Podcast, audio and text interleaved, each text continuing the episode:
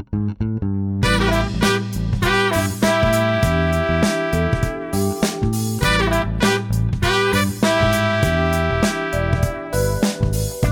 hello, watch fans, and welcome to another edition of Fratello on Air. Today, I am joined by our good friends Martin Frei from Urwerk and Asher Rapkin from Collective. We are conducting this podcast across a very wide time zone. So, firstly, thanks, guys, for making the effort to join us. And uh, Asher, how many coffees have you had this morning? I actually brought the entire French press into the office with me. So I will have several over the course of this conversation. Good, good planning. yeah, I'm good. I'm good. Great to have you here. Can you tell our listeners where you're calling in from? Absolutely. I'm calling in from uh, Ventura, California, which is uh, just north of Los Angeles. Well, doesn't that sound exotic? Ventura, California. Sounds great. Actually, the full name, the full name is which uh, my partner Gabe insists on putting on on our on our all of our business uh, uh, documentation is San Buenaventura, California. So how's that for exotic? That's taking it far too far. I think you know you're going to have to start having like gold foil business cards if you start going down that route. That's a bit a bit fresh. You saying I shouldn't have gold foil business cards? No, well, I, I, meant it to sound like that, and now I'm regretting it and thinking I should get some gold foil business cards myself. So, uh-huh. I'm just going to slowly put those in my desk drawer and move along.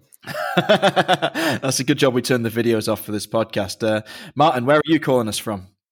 I'm calling from beautiful Zurich, you know, uh, sunny and midday, you know, perfect, perfect, uh, you know, temperature. It was raining up to now, but now because of you, I guess, because of the day, uh, it's beautiful and sunny, almost like summer.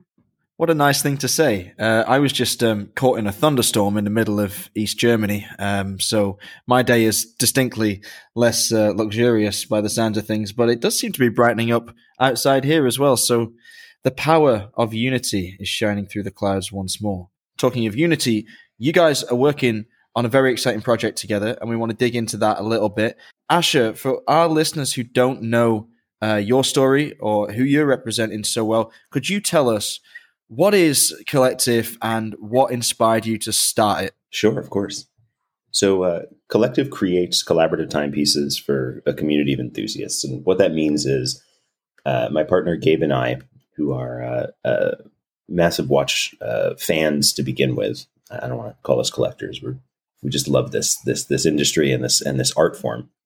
Um, we formed Collective to be able to create um, a communal space for individuals who, who really love the art to be able to come together and to do so in a way that was cordial, open minded, um, and, and oriented towards sharing and education so that we could really capitalize on what made um, being part of a watch community so wonderful for us 10, 12 years ago. Um, meeting new people, being exposed to new forms of art, and sharing that with our friends. And the glue that holds us together are the collaborative uh, projects that we create for the community.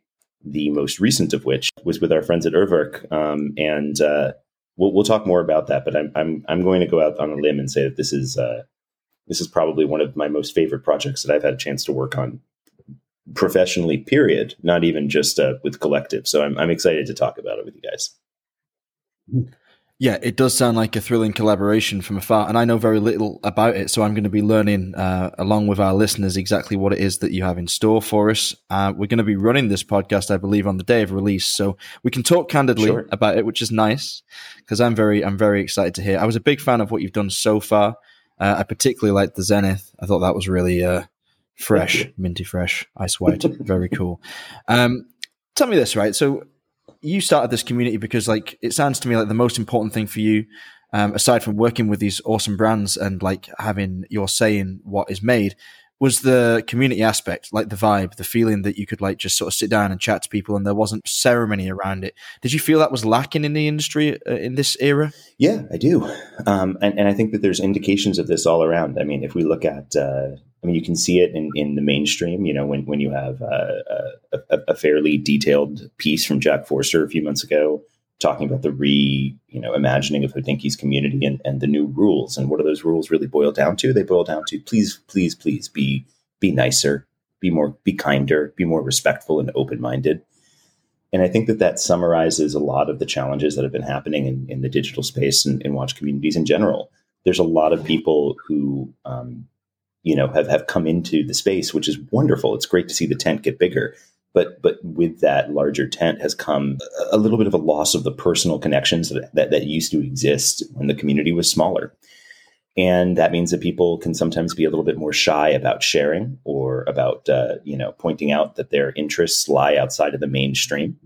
And to me, that's that that's a loss. That's a very significant loss. So within Collective, we wanted to create a place where it doesn't matter if you love uh, modifying Seiko fives or or if you're an Urwerk collector.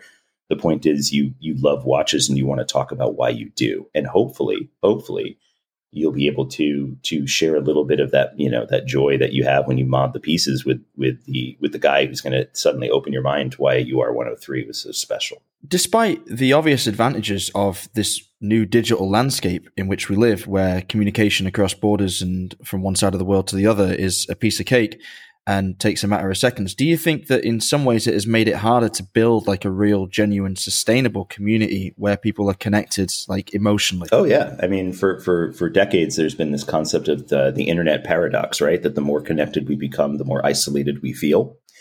And I think, um, right. And I don't think anybody needs an education in that after after the last eighteen months. But my God, but I think that that's uh, that if nothing else, that demonstrates that um, our need for connection in a meaningful way, uh, our need to to to find like-minded souls that care about the things that we do is profound.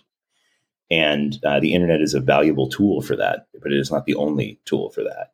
And I think part of what really excites me about the idea of of any form of community, you know, whether it's collective or otherwise, nowadays is we've all leaned on one another to the greatest extent that the digital platforms permit us or you know or technically able to do. And we're about to reemerge into the physical world. And i think um, it's it's more important than ever that we take what we've learned about about being open-minded about listening about connecting with people through you know uh, the last 18 months and we bring it into the world with us again so that we have that deep desire um, you know to to share and, and, and we cultivate that uh, uh, in person again. I mean that gets me very excited. And i think that's that's part of the reason why I, I love what we do. I mean, it is exciting and it's fascinating to watch it uh, from the ground level, see exactly what changes that we had to make over the last 18 months stick and what things we've learned from this time uh, isolated from one another um, we, we'd be glad to say goodbye to. And um, I think that we can't wait at Fratello to organize our get togethers again and uh, work with our community because we, we love that aspect of, of the job, of course, and really that is, I think, what makes Fratello stick out. We have a very friendly community already. We're, we're rather lucky in that regard. Uh, we we take great pains to foster that kind of connection and openness and inclusivity, which the industry has not always been the best at doing, and has perhaps been forced to reevaluate over the recent months. Uh, talking of uh, the industry, can you tell us, uh, Martin, how did you first come to meet Asher and Gabe, and what was it that inspired you to work together? It's really uh, a sign of our times, you know, that we that we met. Um, basically, we met on for this project uh, uh, in the virtual space. Uh, so we're just talking about the fact that for the last um, more than one year, we're kind of um, you know um, a bit reduced in our in our contacts, you know, in person. Uh, but that uh, that doesn't mean that we don't uh, meet each other. Um, and so happily, technology provided us with the, with the means of um, cyberspace and uh, with the, with the new uh, medias, you know, that uh, that help us to to connect and to get to know each other and to to talk to each other and even. You know, um, work on on projects, on cool projects together, without actually really uh, physically uh, being in the same space. Even though what what also is clear is that it uh, it shows us you know how how much um, this is different when when one actually meets each other in real. And I, I, have to tell you, I can't wait to to see everybody that was working on this project um, best, you know, at that place, you know, that we all know um, in New York. And so I'm I'm really looking forward to to that, you know. So um, that's actually um, that's uh, that's what I can say to that. It was accompanying me and us, I'd say, uh, throughout this COVID year. Um, this our project. And I was just thinking about that as well. That that that's something great about this project that it somehow um, helped me to go through this. You know, because we had, we had every now and then we had our meetings, and we were busy thinking about really cool stuff. So that that of course uh, made it easier, you know, to go through it. I have to say. Yeah, I, I have to agree with you on that one. and it is wild that I've never met you. That is completely insane to me. Now, that, like I, I, guess I never really put words to it. But it's true. But but as we found out, you know, we were we might have been in the same spot, you know, much earlier on in our lives, right? Yeah. Well, so so um, Rob, we can share this in a, in, in a minute, but um, I think we we figured out through the process of this that um, uh, I, I, totally used to bike by Martin's grandfather's house in Princeton on my way to go get ice cream as a kid. So there's it's a, bit, it's a bit creepy. Yeah. Oh, yeah. And I would stop and I'd peer in the windows. Yes. no, but it was uh, uh, so it's all sorts of little things we've discovered through this project that, that I think have have made um, have made it a little bit more personal for each of us. Um, but uh, I, I, although I was thinking, uh, Martin, I think I think we met originally by introduction through our mutual friend Danny. Is that not so? Yes, yeah, that can be, but it was just a brief, uh, you know, meeting. It was, it was. I didn't know, uh, I didn't know you very well, and I got to know you better, you know, through our, uh, you know, through our project, and uh, it, it's really that, you know, that we met. Uh, one can say, you know, through through uh, through cyberspace or to the to the virtual connection here. We wasn't in person. It was just it was just an email introduction, as I recall. Um, it will be phenomenal, I think, to our listeners that such a collaboration can be forged without having actually met one another in person. And uh, I think this is yeah very much a sign of the times. And like you both said, it maybe came along at the perfect time for you to keep you sane and occupied throughout uh, throughout lockdown. But these things um, these things can happen in many different ways, and relationships, of course, can be built uh, digitally and uh, through the screen these days. I, in fact, I haven't even met half of my Fratello teammates. You wouldn't believe That's it. Wild, um, but. We, yeah, we haven't had a chance to. Oh, so, Asher, you say you listen to the podcast. You know, Balazs and I have never actually met in real life. No way, really? Not once. you never know. Yeah, seriously. No, well, it's crazy. Um, but same with you guys because I mean, we just finished our one of our collaborations a couple of weeks ago with Czapek, and that was very much an old school relationship. How it came about, like Xavier and I knew each other for years through like the you know Czapek being in the market and me uh, being a journalist covering the development of that brand. But now here we have like a perfect example of like um, a lockdown success story, really, and. Um, talking of the watch itself, which we, we definitely need to, where did the design start? Who like who kicked around the first ideas? How did you refine them together? I mean, I don't know if you've told the story a hundred times already to other people or even in your own heads, but I'll I'll just pitch it out to the pair of you and see where we get with this. So, what's the story? Sure, uh, Martin, you want me to kick it off? Yes, please. Uh, well, well, first of all, uh, congratulations on the Czapek. It's beautiful, um, and uh, they're a lovely group of people over there. So that's that's awesome that you guys are doing that, and and, and many congratulations to you. Um, Thank you. Thank of you course. Um, so this project started um, a, a, little bit backwards from the way that actually we normally approach things. Normally, we, we we're looking for uh, the way that we identify a good collaborator is by by trying to identify the, the people at the at the company that we think are are going to be the best collaborators. Then we work backwards into the design.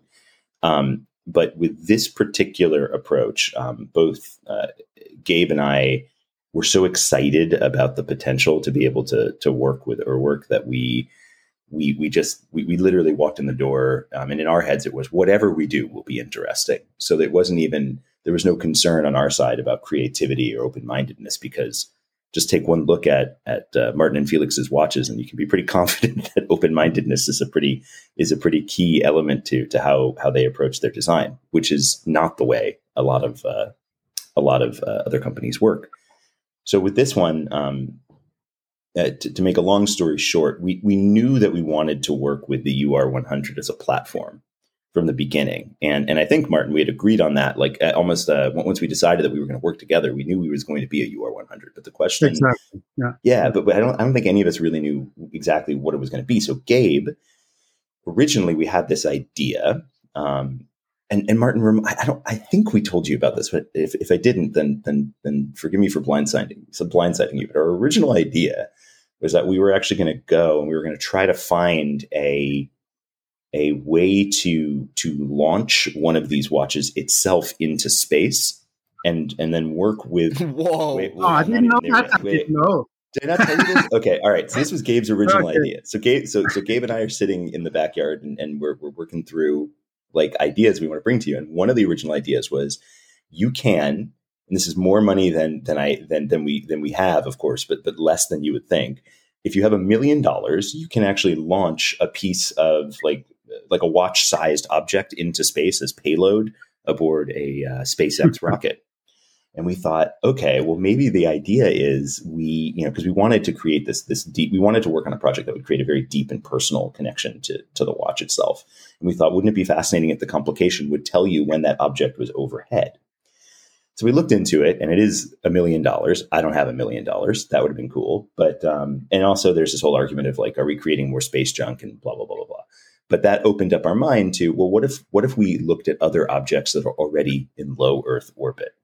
And that led us um, uh, down a meandering path where we spoke to um, we spoke to observatories, we spoke to museums, we spoke to astronomers, and ultimately, as I was going through um, a book that I had in our office, I came across a photo of the Space Shuttle Enterprise, and um, I mentioned to Gabe that there that there wasn't there a space shuttle in a museum here in L.A. and he said, "Yeah, but you know, there's also a space shuttle at a museum that was really important to both Gabe and I growing up, which is called a museum called the Intrepid Sea, Air, and Space Museum in New York City. A museum that's that's had a lot of trouble um, in the last year, as as every museum in the world due to COVID. And we reached out to them, and to say that they were open to working with us would be a gross understatement. They are the sweetest, kindest, most lovely human beings.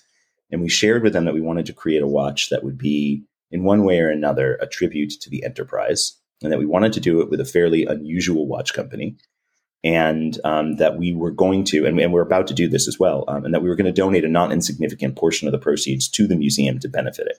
Would they be open to working with us? And not only were they open to working with us, and, and Martin, I'll turn it over to you now because I think you you you spend a lot of time with with our partner there, Eric, uh, yes. the the um, uh, curator of aviation they really were the um, a true third collaborator, and this project would not happen without them. So we were able to create a watch, um, which we'll talk through in a moment, but uh, a watch that is truly a tribute to the experience of flying the space shuttle. And uh, Martin, I, I wonder uh, first, uh, did I get that right? if I didn't, absolutely. Um, no, no. Okay, cool. Absolutely. Um, and I'd love. I, I, mean, do you want to talk a little bit about Eric? Because I feel like you, you and him had a had a pretty cool connection through this project. Yeah, that's true. Uh, you know, it was it was first of all, it was great to find out that we do a project together with uh, Intrepid Museum because. As it is for you, you know, the Intrepid uh, um, was important for me as well. I was living in New York for a couple of years, and uh, and I went there a couple of times. I, I witnessed um, uh, an art performance uh, of um, uh, super cool art performance on, on the ship, and uh, you know it, it, it has a it has a a, a big uh, meaning to me. It's a, it's a cool museum. I went to see the. you know, the, there's a U-boat, a submarine there next to it, and but they didn't have yet the the space shuttle there. That's new to me. I I, I, I knew it before that. Um, but anyway, when I found out that we that we do a, a, a collaboration, a, you know, a project together with them, I was of course uh, more than happy. I'm a big uh, space fan. I'm a, I'm a you know, I, I, was born into the, the you know time that uh, the Americans went to to the moon. So for me, this is a very important thing. Um, my father is a physicist. He worked uh, in basic research, and um, he of course was following the the you know the space program uh, very close up, and uh, so we got we got of course uh, my sister and I we got also uh, uh, somehow hooked up there. But so I, I um, met uh, um, I met Eric also you know, through the through the internet, of course, through through cyberspace. And he then, you know, started to talk about the space shuttle they have there on in the museum, uh, inside of the boat, inside of the Intrepid uh, um, airplane carrier. and he he told me, yeah, I can, you know, if you want to see things, you know, I just go there and take some pictures. You know, I send you stuff, and so we established this uh, this connection and this uh, um, work, uh, you know, relationship where he would go to the uh, to the museum and and take pictures of of uh, possible uh, inspiration um, um, images and details, and so I got to see the uh, the spaceship, um, you know, in a way that I haven't seen it before. So it, it, just brought me closer to what I really like a lot, you know, and that's and that's everything that is connected to to the astronauts, to the uh, you know to to to space, and of course also to uh, to science fiction. Uh, so for me, for me, uh, this whole project is like the perfect project, and that's just how it started. You know, that's just how how it began. And and Eric is is really a, a very sensitive uh, person, cool guy. You know, and he was when we were talking, he was also in his lockdown uh, chamber, so to say, and he was there. There's like a, like a, some birds uh, in the background chirping. so it was it was just uh, it was really great to to somehow uh, talk to each other like this, you know, and, and work uh, and and begin to work on this on this uh, on this great uh, project. You know. So one thing Martin actually points out, which I think is is something that's that's really been wonderful about this particular project versus um, some others that we've had the chance to work on is. Um, you know, oftentimes what happens, and this is just this is just the reality of creative. You know, I mean, and this this happens in my day job. I work in in marketing and advertising you know, you, you come together at the beginning, you, you, know, there's a real connection and then the work kind of happens over, over email, you know, you go back and forth, you see it, you revise, you send notes, you revise, etc. But what was so special about this is for months, um, it was like every Tuesday or every Wednesday at, at like six in the morning Pacific for an hour and a half, two hours, you know, all of us, Gabe, myself, uh, Eric, Martin, Felix, um, some of our, some of the other sort of extended team members would get on these long Zoom calls. And and what was really exciting about it, and and, and I think this is part of why I, loved working with you so much, Martin, was I, I there there never really was a point where, where where we would we would hear sort of like a classic refrain of like, oh, that can't be done, or like our supplier won't produce in this number, or like that's a neat idea, but it's impossible.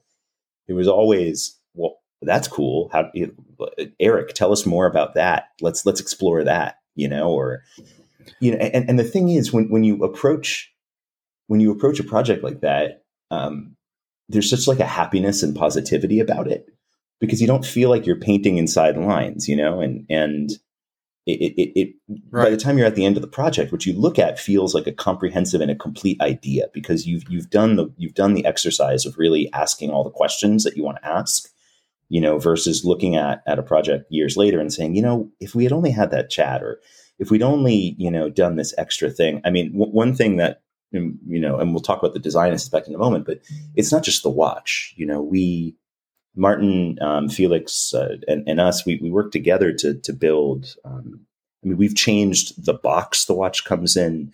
We've rewritten the manual. We've designed um, a mission patch for the program we've done all of these elements that came out of these conversations because we realized as we did it that they were all critical to the idea and um, it's just so it's just so unusual and, and, joyful to work with with people who are creative and, and, and willing to to do something even though it's extra work because it's the right work and that's just not it's just not normal. It's just not normal anymore. it's just awesome to see it. That's the work way, you know. We do it all the time like this, of course.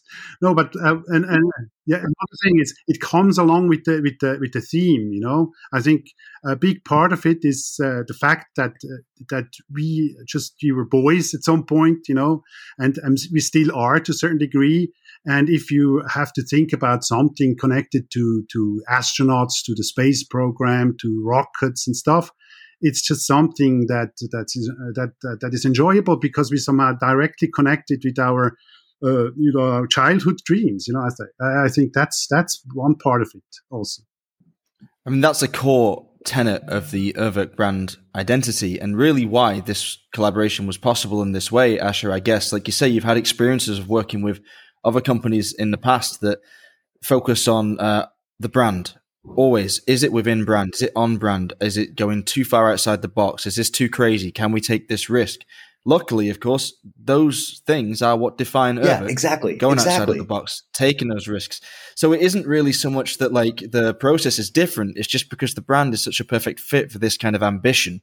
Uh, you can sit down, you can say anything. I mean, I, I really would love to have been a fly on the wall at those uh, brainstorming sessions when you're throwing out ideas of what materials you could use here or what colors you could use there. Because I'm sure there was a lot of nonsense that ended up on the cutting room floor, as they say. But that's what makes a project like this so much fun, right? Being able to explore those avenues. And like you say at the very end, know that you have explored them properly and thoroughly and overturned every rock in the pursuit of, well, a great watch, which is what you've got. So tell us about the design specifically now, what it is. Well, actually, I was just I was just thinking when you said that, um, uh, Martin. Do you remember when we were talking about materials? Um, and I think we were talking about case materials. Mm-hmm and I can't remember right. who, but someone on the conversation was like, you know, we really should explore because aluminum is such a critical element of, of uh, yes, you know what I'm saying. Right, so it's like right, this, this critical element of, of the watch, you know, and, and, and you could see, you could see Felix's face just be like, oh, for the love of God, please do not make an aluminum watch. It's just like, you know, like, don't make me do this. But he didn't say no. Why not? yeah, well, but you could just, you could, it, you could see it, but, but it wasn't, it wasn't, no, it's not because my supplier. It's like, no, I don't want to work with aluminum, which is a completely legitimate reason. He did already. That's that's the reason why. Yeah, well, there you go. At some point, life is the best best teacher, I guess. But I'm sorry, Robert. What, what were you asking?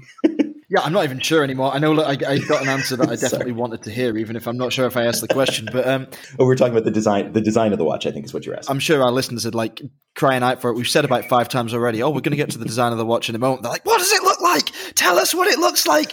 Anyway, wait, be patient, dear listeners. We have more for you. I'm curious to know beyond aluminum um, or aluminium for our European listeners, if you if you don't speak American. Um, what other materials? Did you, I'm bilingual. What can I say?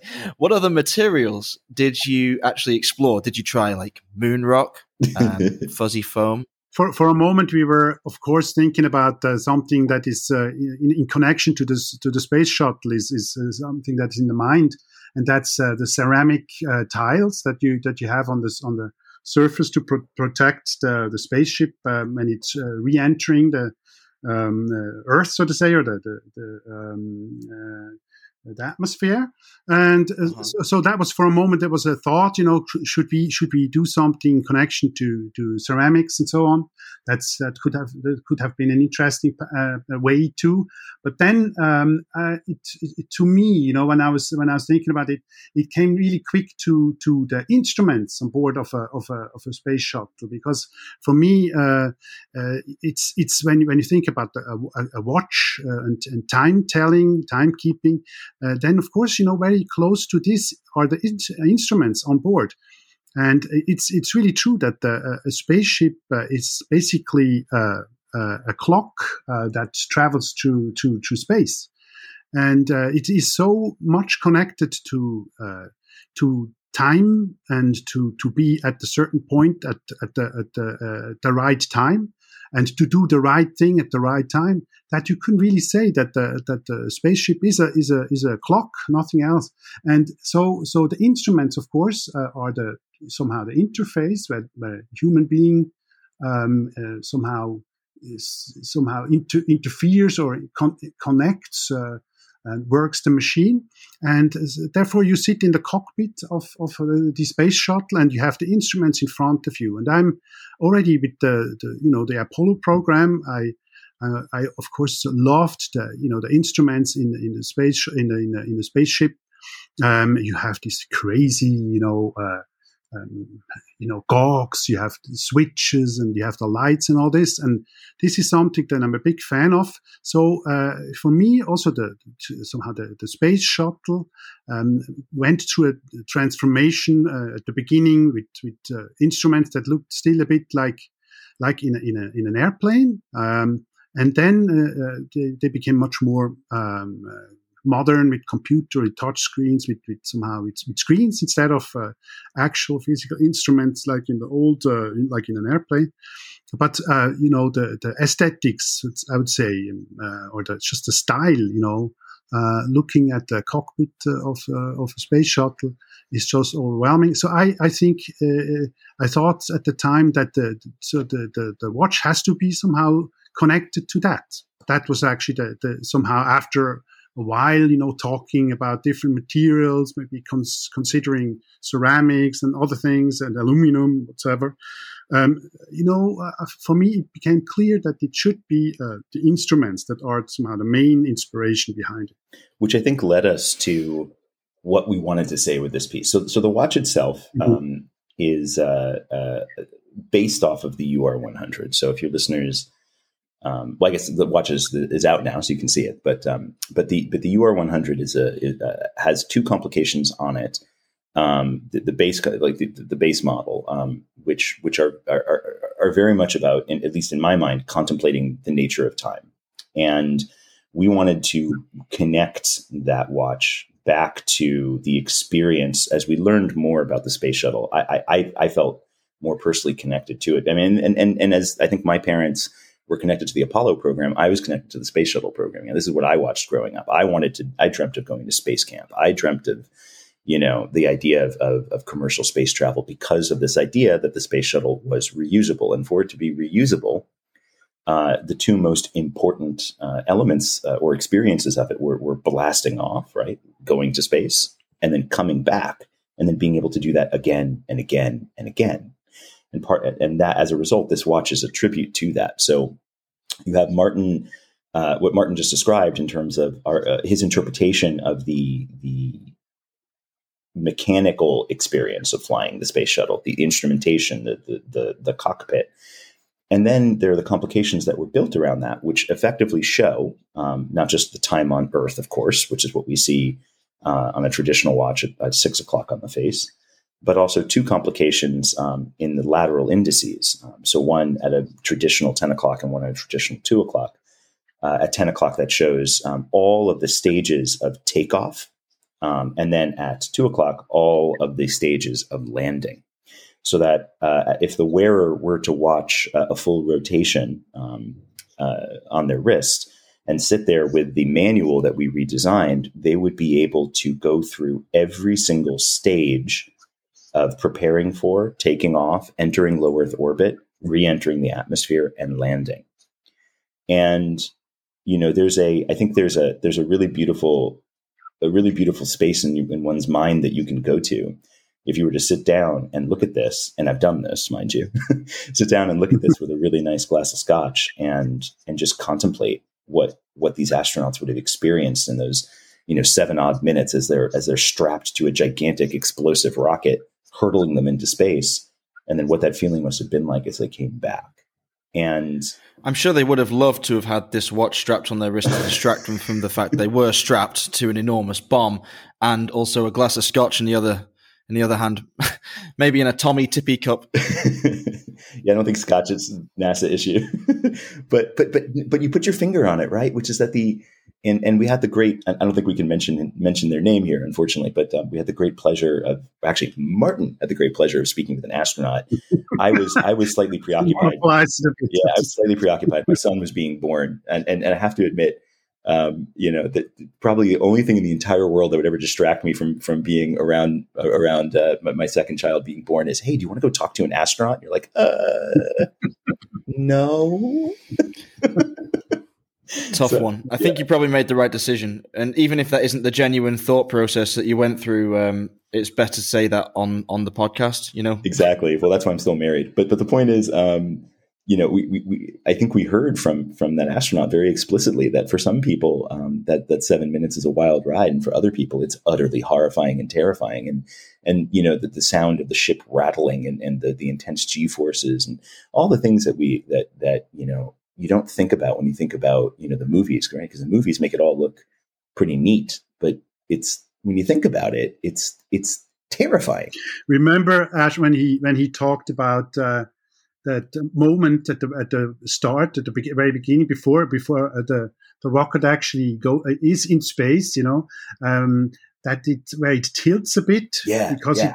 it it wants it, it has to not fall back when, when there's a problem. So it should not fall back on the landing on the on the, on the uh, launch pad. So so it actually does a little a little move, um, you know, to, to get the right angle. and um, and that uh, you know the astronaut described to us as a, as a kind of like a like a, a moment where time stands still because he is somehow it's it's it's uh, a kind of a feeling that of insecurity in a way because the that the whole uh, big rocket that whole piece somehow moves and and you almost like fall uh, in a way and and so he started to describe things like that that only a person who has experienced it by himself, you know, of course knows. And it was such a pleasure actually to to talk to the uh, to the astronaut about uh, his experience. Um, uh, it was it's really for me it's it's an absolute dream to to to come true uh, that we had this chance to do that. That was super. And he of course could could give us. Uh, um, we went through the whole, you know, flight, so to say, like a start and then also landing um, asking uh, precise questions about how the how how this feels and and what what uh, an astronaut goes through when he experiences this, and so, so, so to to somehow get ourselves this idea of of you know this this flight and and to somehow appreciate fully you know that we have in on the watch uh, these indications that help us to to somehow uh, go through this uh, process again um, it, it, it's, it, it's, it's, it's, so it's the instrument itself, like, like the instruments in a, in a spaceship, actually uh, um, talk about that flight, you know, about that um, uh, flight to, to space and back. Couldn't have said it better. Thank you. it is fascinating uh, to me, and I, I, wonder if the astronauts themselves uh, that you spoke to and worked with in, in uh, run up to this release are also members of a collective. Uh, and if not, how do they become members? Because this is quite interesting, Asher. Because like the the join the sign up process is uh, it's not just how, it's also a little bit when, right? Every time, every time we talk about this, I always, I always get a little nervous because in this world of the overheated watch market, when we talk about this idea of, of um, requiring an application to to have the right, you know, to to join a community or, or to buy something, it, it, it can rub, it can, it can sound, um, it can sound not great. But I think if we go back to the original conversation that we were having a few minutes ago about, you know, why we formed Collective, we did it because we wanted to build a healthy community. And to build a healthy community, you want to make sure that people join for the right reasons. And, and, for us, the right reasons have nothing to do with the size of your collection or, or any of that. W- what's important to us is your is your your your open mindedness your desire to be part of and to contribute to a community. So as a result, we have an application process and we open up new membership slots with every watch we release. So with this, with this Urwerk, the second in our um, independent watch series, we call it the portfolio series. Um, we we will accept um, new will anyone who's interested in buying the watch who is not a member who is predominantly interested in joining collective as well uh, can apply and then um, and then join. And uh, you know, th- there won't be too many slots on this one because we're only making twenty pieces. Um, but um, our next watch later this year uh, will be significantly larger run. It's 125 pieces, so there'll be you know a lot of opportunity to join on that one. But what we're really looking for are people who are excited about the idea of the community and for whom the watch is the connective tissue, not not someone who is you know looking to to buy the watch and, and, and the collective is se- uh, is secondary to that. Um, so that's that's how we do it. Sorry, I guess part of the hope is that the watchers, of course, that they stay within the community, they stay within the collective. So, like when you are able to meet in person again after COVID restrictions um, relax, and maybe you have a chance to get together, you guys and and uh, any member of a, of a club will have like the watchers that connect them together, rather than them being bought by people who just want to hoard them away in safes or like you know use them as status symbols. It's the exact opposite of that right? That's why the checks uh, or the, the application process is in place. Yeah. Yeah well two things about that. Um, yes uh, i think it's important because it, like i said earlier i think it's the connective tissue. But at the same time um, you know i, I, I as, as a collector i don't have individual i don't, I don't have uh, endless means you know? Um, so so my collection does change. And I, and we make a point to tell people that when you know when you buy a watch uh, from Collective, we don't expect you uh, or force you to have it forever. And you know, we don't we don't have limitations, for example, on like if you can sell. What we do say is if you're going to, you know, if if you're if it's time to move out of a watch, that's that's not only fine. In fact, we we even have a pre-owned program that we built with our friends at Hodinkee. So if you really want to sell it, um, you can, you know, you can sell it through them if you choose, and we make it very easy for people to do that.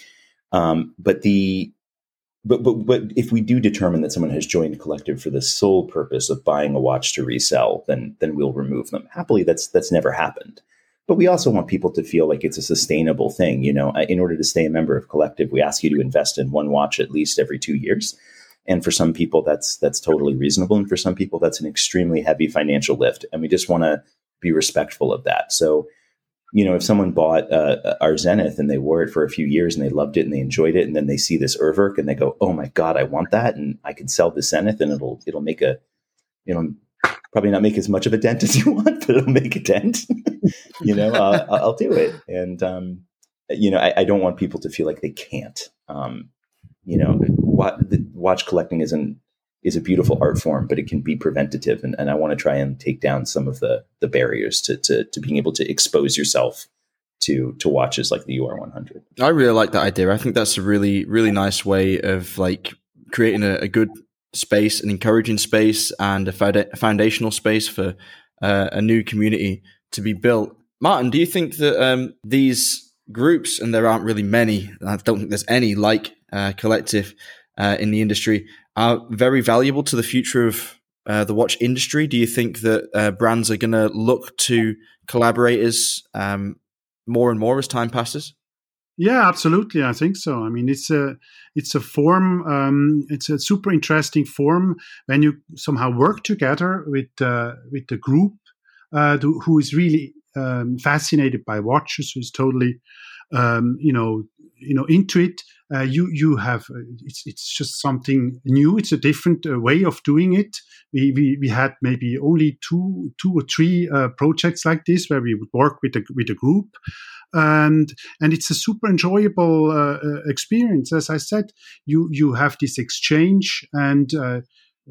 you know, you you get to know people. It's a it's it's a very it's a, it's a super form. I really enjoyed it and I think it's uh, it's uh, uh, something that that will be um, explored more in the future. Even that is exciting to hear. I mean, obviously, as a member of a, a media specialist like Fratello that is moving more into this direction of working with brands directly ourselves, it's fascinating to see other collaborative efforts, not just from our peers directly, but also from a completely different uh, conceptual background like Collective.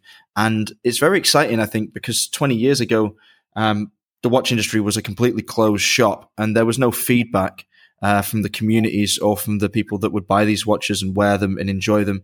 And I think that, that was a real shame. I think that the industry lost out on a lot of experience that now is getting the chance at last to gain. One question to you both. Um, this is just more of an academic one than anything else, but do you think there is a point at which the watch brands really need to be careful of collaborating too much and that they have to be very discerning because the trend now is to sort of go towards these collaborations quite eagerly because they offer that kind of feedback and they offer that direct connection to a ready made community and a ready made audience. But how important is it for brands to retain their uh, direction, shall we say? Mm-hmm.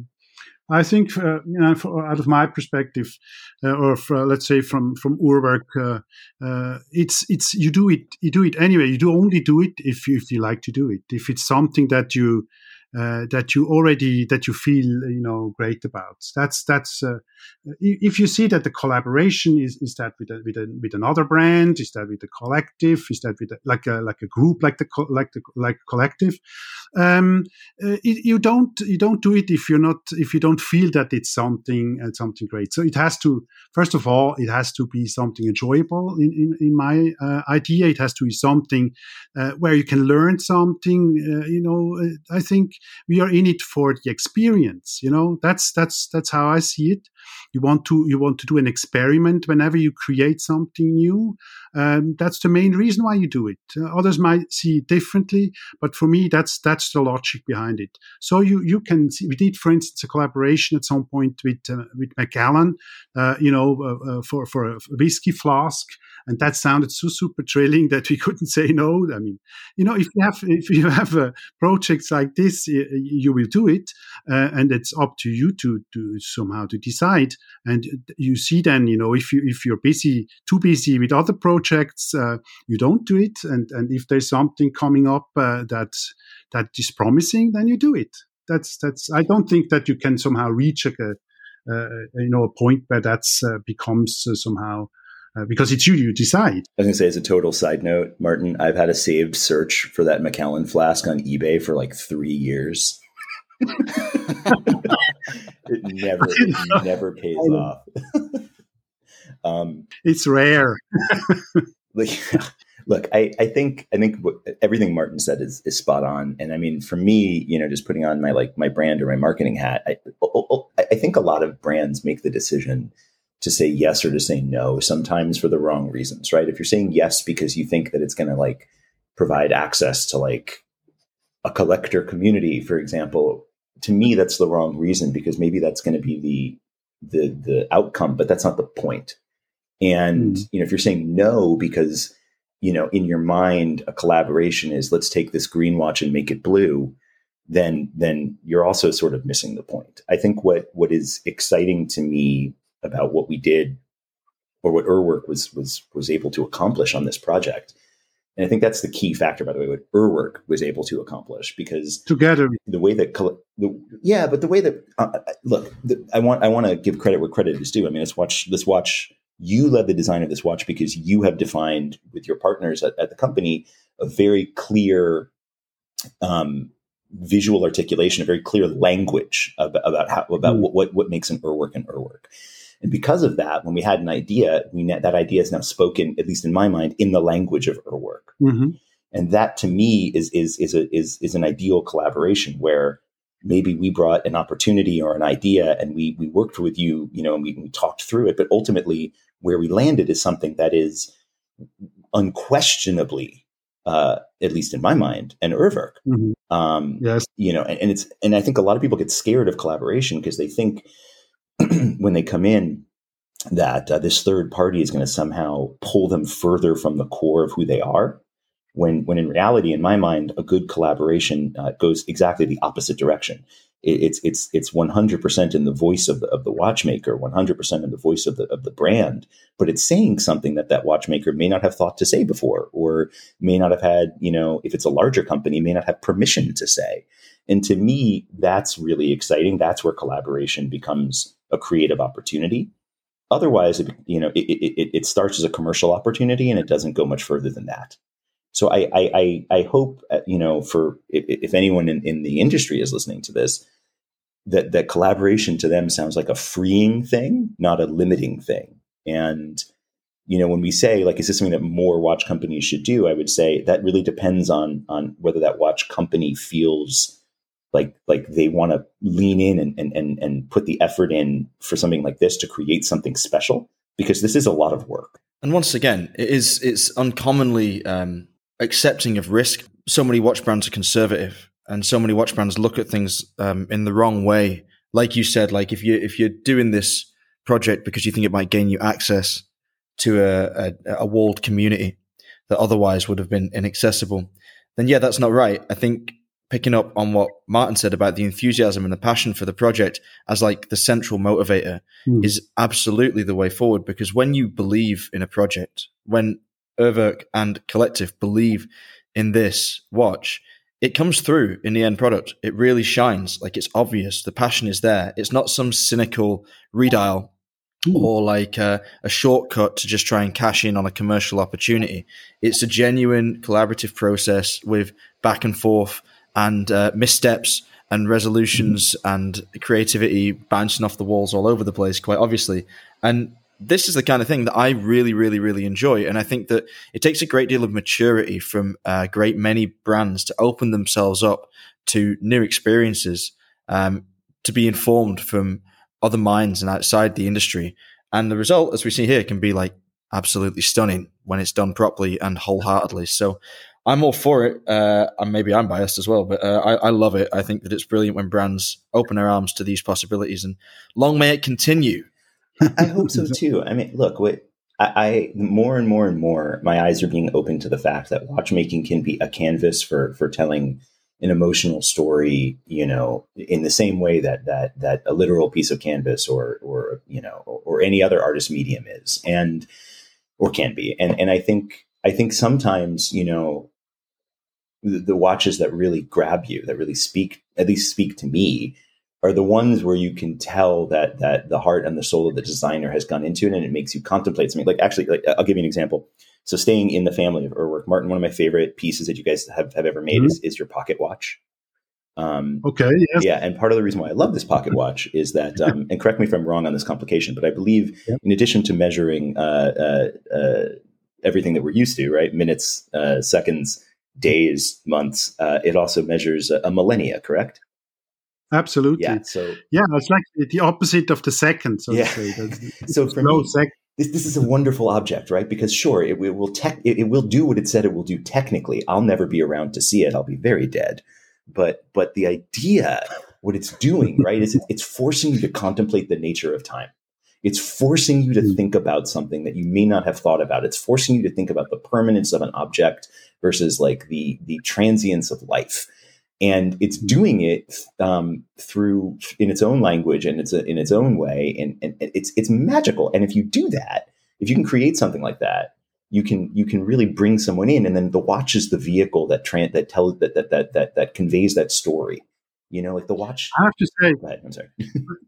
No no just to, because to this point you know thinking about a watch of course we can say a watch is an object status symbol. It's it's a uh, it has its function. You know, it tells you the time. It helps you to orient in the day and so on and so forth. But I think uh, a watch is much more than that. It's really a philosophical machine. Uh, it deals with uh, with uh, with something that we don't uh, hundred percent understand, time, and so you can you can take it as a reason to think. You know, to start thinking about all sorts of things all the things that come together when you when you when you look at the watch what the, it's like the history of, of, of watchmaking that goes uh, to directly to the beginning of, of uh, science. And so you have you have a, really a lot that comes together. And so it's it's it's uh, you know we are alive you know we are today you know we have the chance to do stuff and we we, we have to do it somehow to learn something. And uh, so everything has to be an experiment to to to me this is important. So so the the the, the actual reason why you do it has to be uh, to learn something to to to find out something. Therefore you can also dare a collaboration uh, even when you're not 100% sure you know if, if if it comes out good you know you, you, don't have to know that beforehand because it's an experiment. You should find out while doing. And we did collaborations that were not so easy because as i said the subject here it, it really helps a lot. It's it's a it's like something that you just wait for, you know, to happen. But there can be um, other other uh, uh, collaborations where you where you find out that the friction is is like uh, more of a problem. Yeah. But still, there, you know, it is. This is why you uh, why you do it to find out about it and somehow to learn uh, doing it. Well, the result has been absolutely smashing, uh, to be quite frank, and obviously, like going through this process again and again, and with different different brands and also for you, Martin, with different partners over the years, it's it's an educational experience without a doubt, and only helps the brand and hopefully the partner also grow in a in a in a new way. And uh, that is the most exciting thing, I think, isn't it? Like when we allow ourselves these new experiences, and when we sort of embrace the philosophies of time and really go deep into it in that slightly meta way. Yeah, well, that's the thing. When you when you work on a project that you care about, then you start being open about you know different extensions to it. You know, and, and one of the things that we so there th- there's a lot of things that a collective did on this project that we've never done before. We made a we made a short film, for example, um, uh, starring Martin. uh, as well as Eric, you know, we, we, made a short film which you can see on our YouTube channel today. You know, um, we we um, uh, we we created um, a small capsule collection of products to accompany it. You know, we we probably drove uh, poor poor Remy, one of the team members at uh, at, at nuts trying to to rebuild the entire box from the bottom up. You know, we we did Martin designed absolutely gorgeous. I'm, I'm I actually I'm holding the final strap samples in my hand because we're not even done yet because we you know it, it keeps getting refined. Um, yeah, we continue that. Yeah. We discovered that we have to somehow, we you, know, uh, you, know, some more, some more stuff. but, but, you know, I think I think th- th- that's the thing about a project that you love, and I think this is true about any any project, like yeah, even outside of the watch world. You know, if you really, really, really love it, you can't stop thinking about it. And if you can't stop thinking about it, then you, you're just going to keep you're going to keep tweaking it until you absolutely have to kick it out the door. And I think this has opened our mind, Gabe and you know myself, so that when we think even about our next collaboration that's coming out in October, how we can take some of the learnings about how we've you know how we have connected ourselves emotionally to this project and and make sure that those same emotions that we have for the next project you know are also coming through so that when someone sees one of these watches you know the impact isn't just like oh cool it's it's a it's a limited ur 100 it, they, they see it and they think oh man i remember watching discovery take off i remember nice. the blue you know flight suits i remember all of that and that's what leads them into to the watch um, and oh yeah, and that's that's what I want someone to feel.